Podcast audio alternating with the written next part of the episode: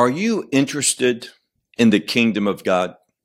If the Spirit of God dwells within you, you will be most interested in the kingdom of God. And if you're interested in the kingdom, then you're also going to be interested in prophecy, especially prophecy that relates to the last days, the end times. And a great place to learn about the last days is the book of Revelation. When one studies the book of Revelation, not only will they be blessed because the word of God promises that, but also we're going to encounter a very unique group of individuals. And of course, I'm speaking about the 144,000. In this edition of our series, Revelation Shorts, we're going to study biblically what the scripture says about the 144,000. Now, the first thing that I want to point out is that this group, by name, meaning that number of 144,000, that group only appears in the book of Revelation. And they only appear twice in Revelation chapter 7 and Revelation chapter 14. Now, I would encourage you to have your Bible in your hand. And as I go through Revelation 7 and Revelation 14, and I'm going to do so very quickly and briefly, you'll want to be looking at the text. You're going to want to read it perhaps before you watch any more of this video. And you're certainly going to want to read it and reread these two chapters afterwards to check what I'm saying. Am I speaking accurately what the Word of God shares? This is my desire. And again, the revelation of John in this book called Revelation, he sees this 144,000 in only chapters 7 and 14. Now, before we get started, as a way of some introductory remarks, let me point out something to you. And that is that in Revelation chapter 21, we speak about the new Jerusalem. See, we need to be wise. We need to be scripturally sound we are not going to spend eternity in heaven. If someone says that, they are mistaken because Messiah said something.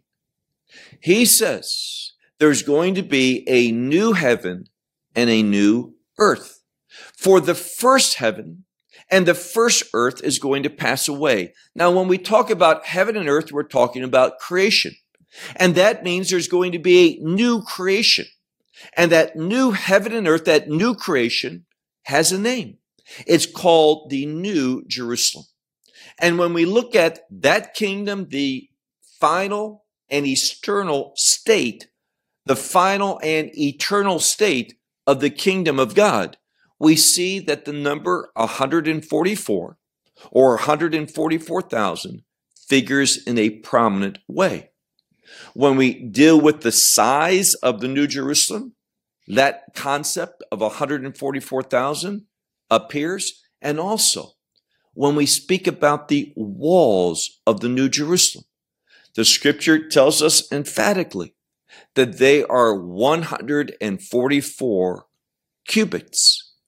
So again, the number 144, whether it's 144 or 144,000, we see that it's a kingdom number. It has kingdom connections.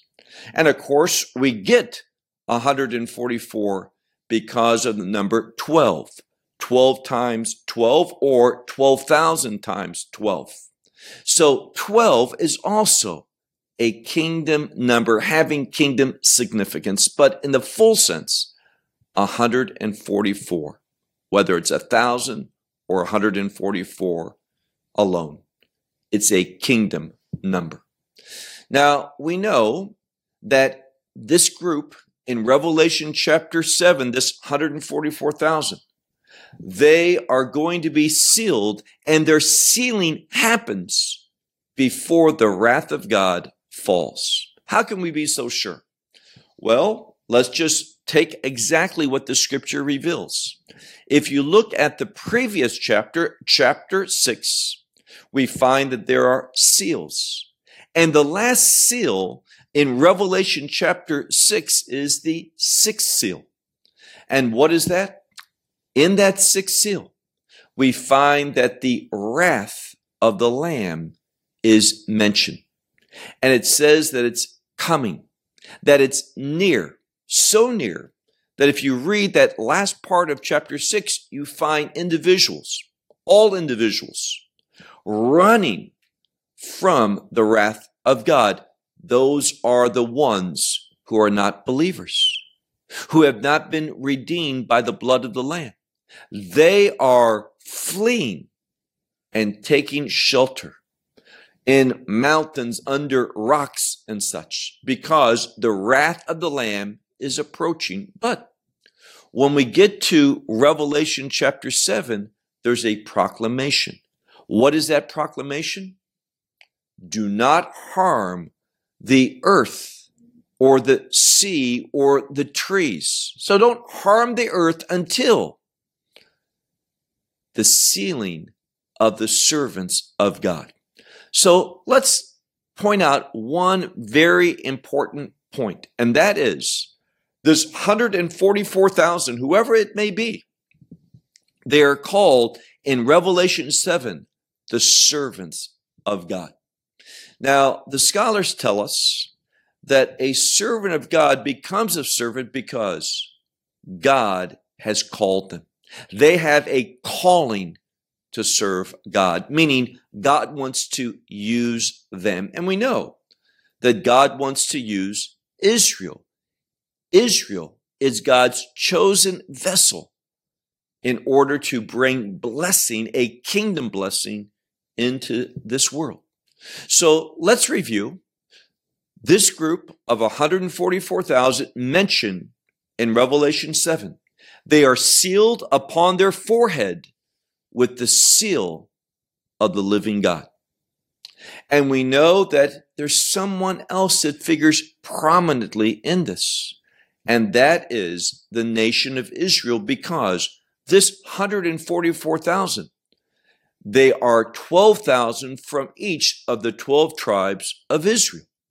So when we look at Revelation chapter 7, it is Israel that figures in prominently. It is Israel, the 12 tribes that are connected to the 144,000. Is that going to be the case when we look at chapter 14 and the 144,000 mentioned there? We'll look and see. But for right now, limiting our remarks to Revelation chapter 7, there's just a few points that we make.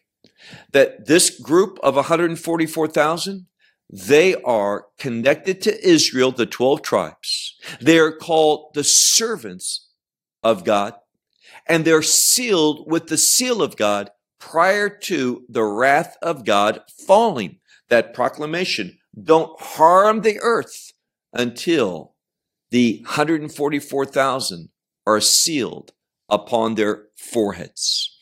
Now, there's one last point that needs to be brought up because so often people will ask this question, and that is why is it that the tribe of Dan is not mentioned? Now, we're not told why, but because I know that's upon everyone's mind, let me just respond in a very safe way. And that's this.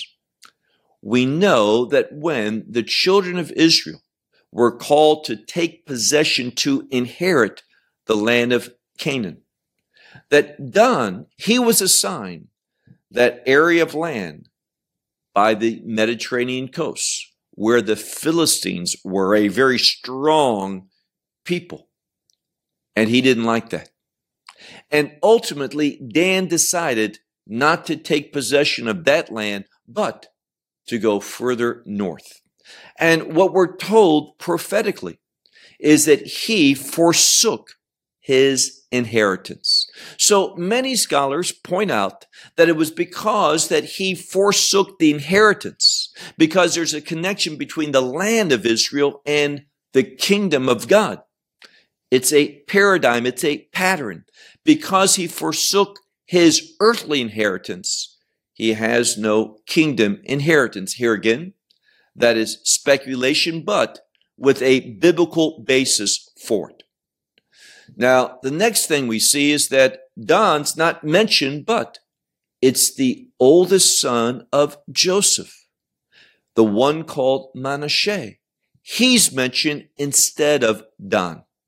He was the one that we see that was blessed by, by their grandfather, the father of Joseph, Jacob, and that unique blessing at the end of the book of Genesis. It was initially his younger brother Ephraim that got the preferred, but now there's going to be a change. See, with the kingdom of God, everything changes.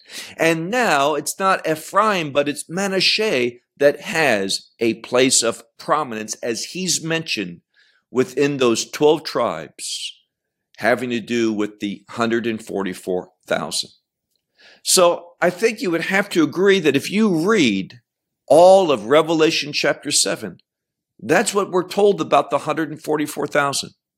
That they're sealed upon their foreheads with the seal of God, that they are servants of God. They have a connection to Israel, the 12 tribes of Israel. That's all we're told. But when we get to chapter 14, and let's turn our attention to that now, you may want to flip to that, cha- uh, that chapter, Revelation chapter 14, and we see there's great differences.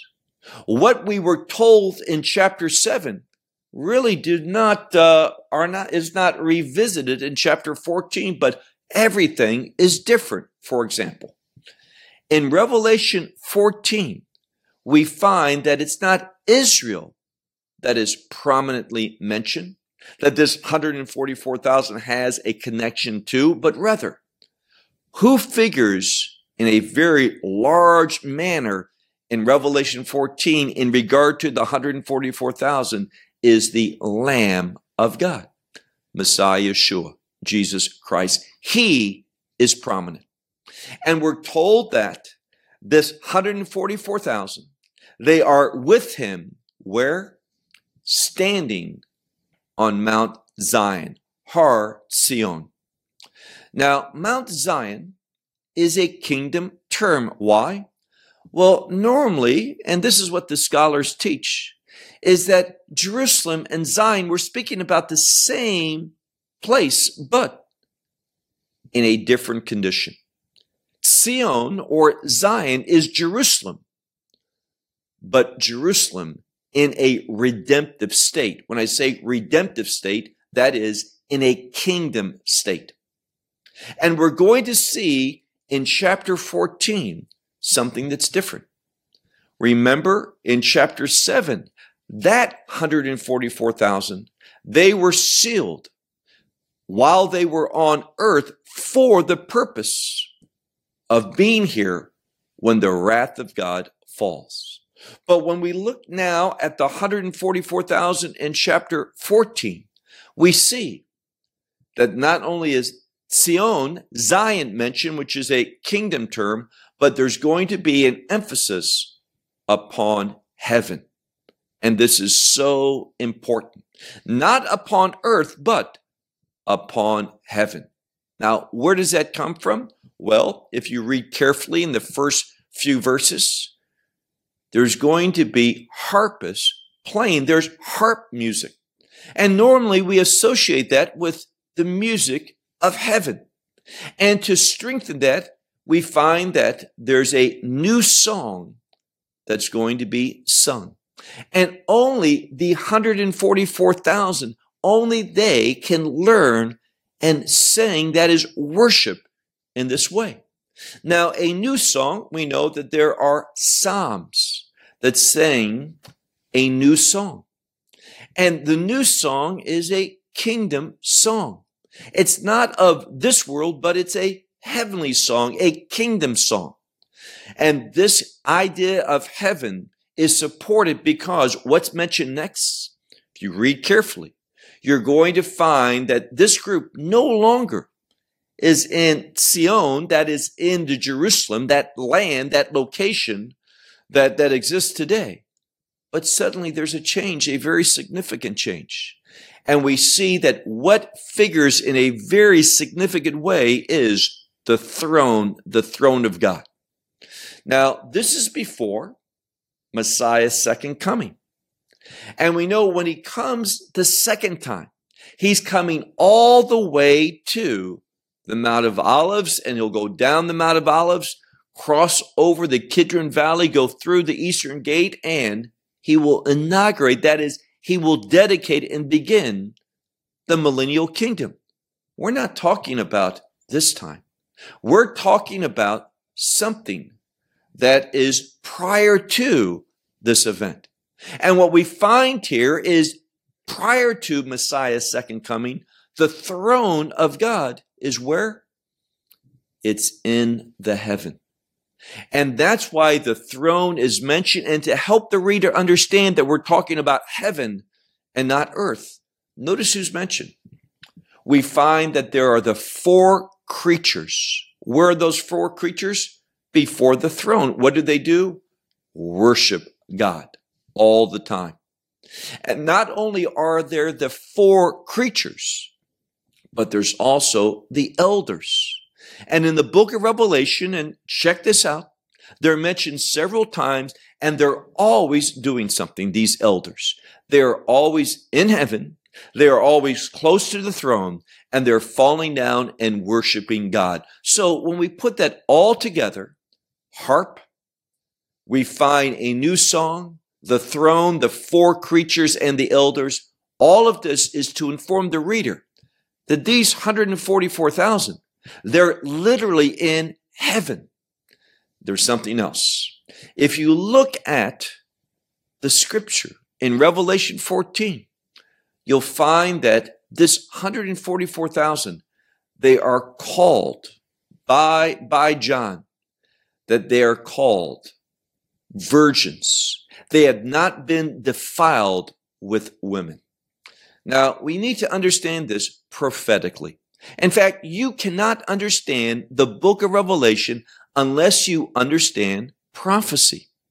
Now, prophecy, whether we're talking about Isaiah or Jeremiah or Ezekiel or the minor prophets, what we find is when the scripture speaks through prophecy about defilement, about that which is unholy, we see that it's referring to adultery, but not a physical adultery, but a spiritual adultery, meaning idolatry. If you read the prophets, you will see when they speak of adultery, they're actually speaking about idolatry. And notice what the scripture says. This group of 144,000, they had not been defiled with women. Now here's, and it says that they're virgins. So people misunderstand that. They'll say they've never been married. They're virgins. Let me ask you a question. Does marriage, if it's a godly marriage, a covenantal marriage, when a man is with his wife in an intimate way, does that defile him? Does that render him unholy? It does not. God commands. He says it's not good for man to be alone. So marriage is a wonderful covenantal relationship. And that intimacy between a husband and wife within the covenantal agreement is a wonderful happening. It is not that which brings defilement. God oftentimes blesses that and a child is the result. So it's not defilement. And when we speak about virgins, we're speaking about those. Notice what's said immediately thereafter. See, the problem is people don't pay attention to the clues of scripture. It says that they are virgins. They've never been defiled, meaning they've never been idol worshippers. Why? The next thing it says, that they follow after the Lamb. And again, the Lamb figures prominently with this group. He's not mentioned with the first 144,000. They are connected in a unique way to the 12 tribes, to Israel. But in Revelation 14, this group of 144,000, there's nothing mentioned about Israel. It's always the lamb. He's mentioned several times. And this group that's not defiled, meaning they're not participating in idolatry. They are spiritually virgins. They are true to Messiah. Why? It says they follow him wherever he goes. Such an important clue to help us understand rightly the intent of no defilement and virgins. They are faithful to the Lamb, and we're told that this group is redeemed. We're never told that about the 144,000 in chapter 7. But chapter 14, they are redeemed, and they are the first fruits before the throne of God, and they are redeemed and the first fruits to God and to the Lamb. Again, over and over, the Lamb is mentioned. And again, this 144,000, finally we're told, they too are before the throne of God, which at that time is still in the heavens. So we have two groups. We're beginning to answer the question. One group is going to be on the earth. The other group in Revelation 14, that group is in the heaven. They are worshiping God. Now, there's something else that I always hear when people talk about the 144,000, and that is they are a they are evangelists, and they are going to bring about this great revival in the last days. Well, I'm sorry, but we don't see that scripturally. We're never told ever that the 144,000 are evangelists. This is inferred and inferred incorrectly. What we're told, look now, if you're following along in Revelation 14, look at verse 6. This is what we're told. We're told that there's an angel, not the 144,000, but the angel that proclaims the gospel. He proclaims it.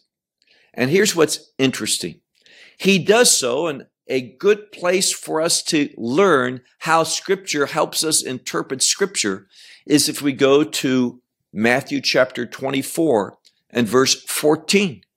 Because there it says, and Messiah is teaching, and he says in that passage, Matthew 24, verse 14, he says that the everlasting gospel of the kingdom must be proclaimed as a testimony to all nations. Then the end will come. What end are we talking about?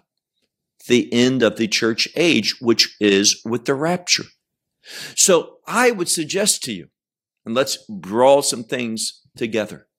And that is that when we look at the 144,000 in Revelation chapter 7, we're speaking about Israel, 12 tribes those from Israel who are going to be in the kingdom of God. But when we come to Revelation 14 and that 144,000, the scripture tells us, read it for yourself. Pay attention to the clues. They are individuals that are in heaven already. How did they get there? Well, the angel proclaimed, and then the end came, and they were taken up in that blessed event, that blessed hope, the rapture. Now, after Revelation chapter 14 and verse 6, we see something. We see primarily there is going to be reaping and harvesting. And there's two reapings. Why two reapings? Well, Messiah does the first one. He stretches out his sickle and he reaps the earth. And who does he reap? His followers. He removes them. Why? Prior to the wrath of God falling. The first group in Revelation chapter 7, they will be here for the wrath of God. They are sealed because of the wrath of God, so that the wrath of God does not harm them. But the second group, they are going to be harvested. They are going to be taken out prior to, before the wrath of God falls. And then after this removal of the first group, we find that there's a special angel and he takes his sickle and he also reaps the earth. But here, he reaps those who are opposed to, to the gospel, those who reject God's, God's mercy, God's grace. That group that he harvests that angel after Messiah takes out the believers. That group is going to be put into the wine press where the grapes of God's wrath is going to be trampled out. And therefore we see another perfect example that the rapture happens before the wrath of God comes. Let me just simply say this that 144,000 in Revelation chapter 7, they're going to have a kingdom connection. Why? Because elsewhere in the prophecy, it tells us at the end of God's wrath, Messiah is going to come. He's going to be revealed. They will look that 144,000. I believe that it's a, a kingdom number and it speaks about a remnant of Israel.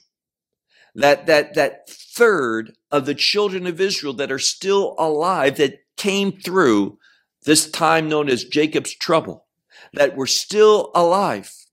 They're going to see Messiah and they're going to accept this one who has been pierced, receive the gospel. So let me just conclude by saying this.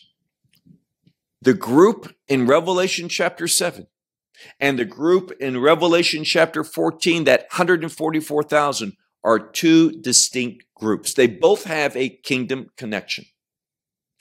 Secondly, that number 144,000 is a kingdom number, not a literal number. There's going to be more that's raptured out than 144,000. And there's going to be more Jews that are saved that one third of Israel in the last days is going to be larger than 144,000. That number 144, as we're taught later on in the book of Revelation, Revelation chapter 21, it is a kingdom number. I believe that when you do thorough study of these two chapters, paying attention to all the biblical clues and understanding them prophetically, what the Old Testament reveals about these things, you are also going to come away with the conclusion that I've shared with you. Two different groups, but they're both kingdom people. There's going to be those from Israel, those 12 tribes that are going to be redeemed when they see Messiah's second coming and look upon him that has been pierced. They're going to come to faith like Thomas came to faith.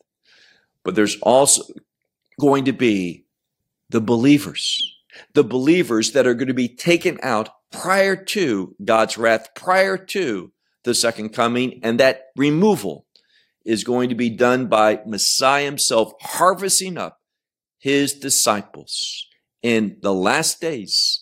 And the disciples who are before him, there's going to be a great reunion at that harvest. Well, I hope this assists you and at least might help you and guide you as you do your own study of these two chapters, Revelation 7 and Revelation 14, being prayerful and coming to the conclusions that God leads you to come to. Until our next episode, may God bless you. Shalom from Israel.